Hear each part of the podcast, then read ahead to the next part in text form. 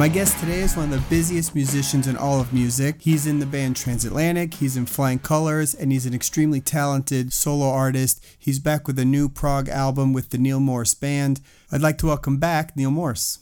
Hello. Hello. Hey there, Mr. Morse. How are you? I'm good. How are you, man? I'm great. So happy to be uh, speaking with you again. All right. You know, we spoke uh, about a year ago when you put, were putting out the Transatlantic and uh, you know just before the prog cruise and all that. And prior to that, the the previous year we had talked about was pretty quiet. Um, you know, 2014 was pretty insane. It's, it looked like you almost released the 17 albums or something. So, you know, how did you pack uh, so much into last year and you're just keeping it going? Yeah, well, you know, I kind of wanted to slow down, but uh, you know, I just prayed about it and I felt like we should continue on and you know uh, put this album out and do the tour. I, I, I was kind of thinking maybe it would be good to give it a rest a little bit, but I felt very strongly like that we should press on. And also, uh, the only window that Mike had to tour was this late February March window, and um, so that meant, you know, it's like a domino effect. You know, if you're going to tour Right. in March, that means the record's got to come out in February, which means we have to have it. We have to deliver it by December first I got you it. know, Yeah. and all of that. So I just I'm just really grateful that it all seems to have worked out so well. So when you figure out that timeline, um, do you scramble for ideas on you know demo tapes or you know iPhone stuff or whatever, or you're confident? You know, don't worry about it. We'll we'll get it. The ideas will come. Well, by that time, you know, in September we had already we had all the basic ideas, and I knew all the all the ideas were there, and it was all good by that time. It was just a matter of whether we could really fit it into all of our schedules. I had the Flying Colors tour, and then I had to get rid all the stuff for Morse Fest, and also there was a big release coming out at that time. There was the Kaleidoscope, the live transatlantic was coming out, and I had a lot of work associated with that. And then I had a whole week of vacation plan with my family, you know. So uh, it was just a matter of like, hey guys, do you, how how's your schedule? Do you think we can pull this off? And Right. obviously we all decided that we could do it and we did actually do it but it was it was right down to the wire man Very cool. Listen, it doesn't sound like it, and I know I've read a lot about the writing sessions were kind of as a group and everything. So tell me about how that how that came together. How how much of it did you bring in in advance, and when you guys sat together, what sort of changed and, and evolved? well i didn't bring hardly anything in Oh, really? Okay. you know uh we used agenda from that was from the songs from uh, songs from november sessions but it was really unusual i you know i i felt like i should just make a lot of room for the guys and i'm really glad that i did because the album came out great and has such a nice fresh feel to it i think because of that largely because of the input of these of these other factors you know and everybody really contributed a lot everybody did and uh everyone's well represented and I think it's a fantastic thing, you know, collaboration brings a freshness that uh you can't put your finger on. There's just something Yeah. about it. Well, you you've sort of built the last few years on that, right? With Flying Colors and Transatlantic, and working with, you know, not just you singing, but other guys, sort of everybody taking their turn. So, is was that how getting Eric and Bill vocally involved on this album? Is that sort of how that came along? You know, I, I just felt like it was the right thing to do. Well, first of all, they're so good. Where w- whenever you're working with people and they have these amazing strengths, you know, you want to use them. Right. you know, as much as possible. And so that was a big part of it. But I think we all felt like I remember Mike saying that um, you know he that he felt like there should be a lot of trading of the lead vocals and it should be much more of a band feel with a lot with different singers and I think that's something that is a bit lost today. I don't know how much you hear that anymore. It was very common when I was growing up that you know most groups had at least two singers, sometimes three, you know, and they'd all be, you know, trading off lead vocals, and I think that's cool. It mixes it up a lot. You're right. If you think about it, the uh, you know the Who, Fleetwood Mac, uh, Beatles, uh, Eagles, etc. You could name a dozen. Um, Yeah. yeah, that's true. So is that that was sort of how calling it the Neal Morse Band, I guess, came came together as well because of everybody having a little bit more contribution. Yeah, and it was really the concept or- initially was like, hey, let's get together and see what happens. It was a, it was kind of a grand experiment right from the beginning in my mind. You know, let's see what happens if we get together and just write in the room and really collaborate authentically. You know, and uh, this is the result, and I think it's very special. Were the lyrics written also as a group during the whole writing process? Not so much. There were th- there were some lyrical ideas that were thrown that were already out there. Like you know, a lot of times what you have when you're on the lyrics is you'll have, you know, maybe some key lines and then you're la da daing all the rest. You know. Right, right. So we had like you know here at the waterfall da da da da da da da da you know right. and uh and I feel like I'm alive again blah blah blah blah blah blah blah blah blah you know and so you have to fill in all the all the verses and the gaps and a lot of times you'll have the main gist of it and and then so that that kind of informs the whole rest of the lyric Speaking about the sort of the looser vibe, right from the beginning of the album, the call, um, sort of with that vocal thing that you that you do was is a big change from a lot of the the other albums that you have that that sometimes start off with you know orchestra swells and kind of build up and stuff. Was that was any of that sort of conscious in terms of how you wanted to approach the album, or things just sort of happen as they happen? And no they just happened as they happened Yeah. you know we originally didn't have that acapella acapella entrance we were going to bring that part in just at the end you know how it comes in towards the end of Right. the call right, and I think Bill said, "Hey, why don't we try just singing this a cappella for the intro?" Hmm. And as as I recall, he had, he had a little bit of a time kind of selling that to Mike, as I remember. And then once once we kind once we sang it and we tried singing it in the room, and then Mike went, "Oh yeah, yeah, yeah, totally, totally, let's do it." right. And bringing it back in at the end uh, is really one of the special parts on the whole album, I think. So, um, I think so too. I love that part, and I feel it's like that. It's a timely message too. Like it's like that's a message for people right now to, you know, leave it all behind you. It's time to let it go. Whatever you know, whatever's troubling right. them. You know, No. like a, a like maybe a season. Hopefully, it's a season of healing for people. Well, the album as a whole, I think, is really positive and and uh, very uplifting and and um, almost uh, I, I I had a little bit of a Spock's beard kind of vibe. Think a little bit. Um, Oh, cool. There's a lot of of uh, your faith influence in all your albums, and you're very vocal about that. Um, on this album in particular, I noticed no specific mention of, of Jesus or God, or um, although I, I think it's very suggestive and, and all over the album. Um, is that something that is is ever conscious in your writing, or it's sort of the music just goes where it goes, or do you even pay attention to that uh, specifically?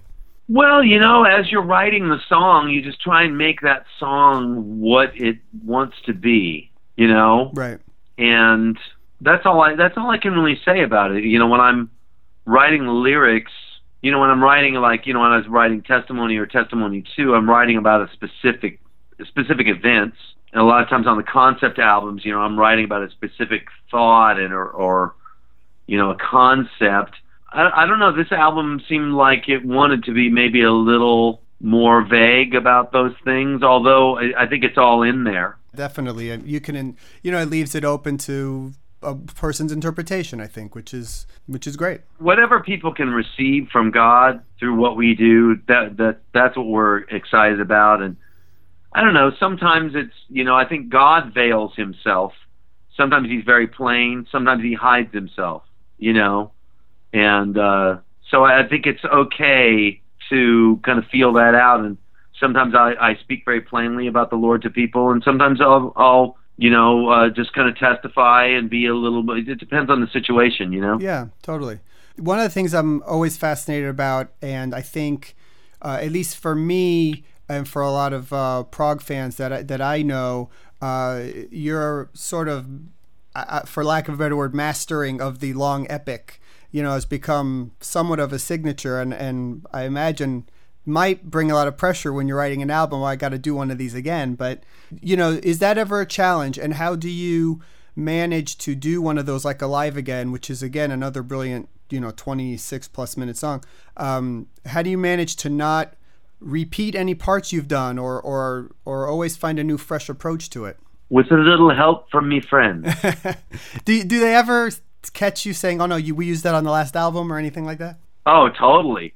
I think the term that Mike used was, I got to throw a flag on the field. There's a flag yeah, you know, somebody would throw out an idea. Not always just me, you know, it would be somebody would throw out an idea and it was like, oh, I think that's too much like this, or you know, I throw flags on my own field. I'll be like, hey guys, I'm I'm kind of digging this, but is it too much like something else? You know, you right. you're always trying to you know try to look to the people around you to try and uh, they remember. I, I don't really remember everything that I've done. I don't listen to my own music that much. Right. Yeah. After I'm done with it, you know, I I'll put on a record you know, every now and again, but I don't really listen to my own music that much. And so I'll I'll forget, and people will say, "Oh, dude, that's exactly like something you did, you know, five albums ago or something." I'm like, "Oh, okay, thanks. Let's do something else." right no, it's it's an amazing thing where you you listen and you you know as a fan, if you know these albums and you just don't hear uh, repetition. So I think that's quite an achievement. Um, I'm curious, you know, when you're doing an album and now you finished it and you're doing the press and you're getting ready. Once um, the the release date, uh, which is coming up February 10th, uh, and the album's on sale now, pre-order on your website, uh, radiantrecords.com. What's that first day like, and and those first few days? Uh, is it sort of a release, album's done, you can move on, or or there's a, a, a more stress on top of you during that moment? What's it like? Oh, it's total release for me.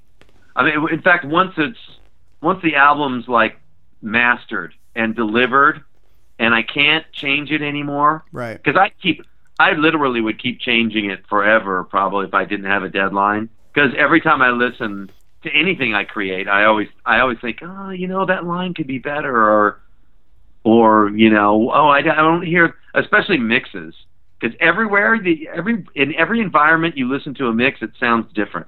Right. Do you do the car test like like every other band out there? Oh, totally. I totally yeah. My the cars. I find the car to be like the most. I think the most honest place to listen. Yeah, that's that's what everyone seems to do, which is funny. You you do all that time in the studio and everything, and then you end up in the car with uh, with everyone else. Yeah, yeah. But uh, you know, so oh, it's a total release for me. And then, you know, I try to kind of stay away from like what's happening with uh, the pre-orders and all of that. At that point, I'm I'm usually writing something new. By that, then I kind of let go and I'm like I, I get on to you know I've been writing I've been writing this piece for musical theater doing this whole time. You know, so yeah, cool. Yeah. So the tour is on sale now and kicks off uh, pretty soon, right? Uh, when is the first show? February 21, right here in Nashville, Tennessee. Very cool. And so, well, have, have you made plans already for what you're going to play, and what can fans expect? Expect, expect an amazing night of, of incredible music and uh, songs, and a great, a great, great show, great concert experience. I think it's going to be a very special experience. There's quite a buzz going on about this whole thing right now. So, I don't know. I'm just really excited about what God's going to do when you're doing these set lists for the solo shows, I know Mike is sort of the guru of, of set lists for all the bands. Um, do you let him put yours together as well, or do you take take control? Um, we kick it around. You know, I try. I really do defer to him about a lot of things like that because I think he's very, he's really good with that kind of stuff. Yeah. You know, but we we kicked it around as a band, and we finally came up with a set list that everybody was into. Very cool. What's the plan after this? Well, you said you're working on musical theater, but any um, any other band projects for, for later this year, or, or um, any ideas of, of what's going to come after this? Well, there's a lot of things in the offing. There's you know some uh, collaborations uh, that you know being talked about that I haven't you know with people I've never collaborated with before. Oh, cool. Um, so that is uh, coming up, and uh, but I don't really know if it's going to bear any fruit yet, but probably. And uh, I've also been writing some new worship music, some new uh, singer-songwriter stuff. So I, I'm hoping to do another worship album this year, and maybe a maybe a singer-songwriter album for early next year. Maybe I don't know. We'll see. I wanted to just touch on, on some of the stuff you did over the last year because because there was so much we didn't get to talk about it. I, w- I was wondering what Morsefest was like, uh, you know, once it was over, and uh, what that experience was like, and if if plans are to do anything like that again. Oh man, it was so completely blessed. It was crazy. It was it went so well. It was just I don't know. It was just off the chart. You know, it was really well really well attended, and uh, you know the, the Lord really blessed everybody. We got to spend so much good quality time with so many people. You know, it, for me, it was like it was a real pinnacle experience. You know, my brother Al came. You know, we had all these great guests, and and uh, to do the whole one album, man, particularly was just like, wow, I'd like to do that again. I loved it. Well, we're hoping to do another one uh, in the fall. I just got to, you know, kind of schedule it out, you know. Oh, very cool. That would be exciting. Uh, what about uh, uh, Flying Colors? I mean, that album was was incredible and, and seemingly very successful. Um, uh, plans to, to do anything with that with that group again in the future? Have you guys talked about it. Well, there'll be a live album coming out this year. I believe that the uh, the live album that was you know there was a DVD film and um, you know a whole whoop doo uh, you know big package probably from Flying Colors towards the end of the year, I would imagine. Oh, fantastic! Yeah. Wow, good man. So you guys are, are never slowing down. Uh, just more and more music and, and more and more stuff for everybody to, to like. It's it's awesome. I I can't tell you how much I appreciate it and how much I know the fans appreciate it. And uh, I think it's uh, it's guys like you and Mike that really make this whole genre uh, worth anything. And so um, new album's amazing, and I will keep uh, promoting it, and hopefully it's a big success for you, man. Thank you so much. Thank you, Roy. I really appreciate it, man. All right, buddy. Take it easy and have a great tour. All right, you too. All Take right. care. Bye. Bye. Thanks again to Neal for the interview. We're going to close with the title track off his new album. This is The Grand Experiment. Please check theprogreport.com for upcoming news and information. Please visit our Facebook or Twitter pages and subscribe to our podcast on iTunes. Thanks.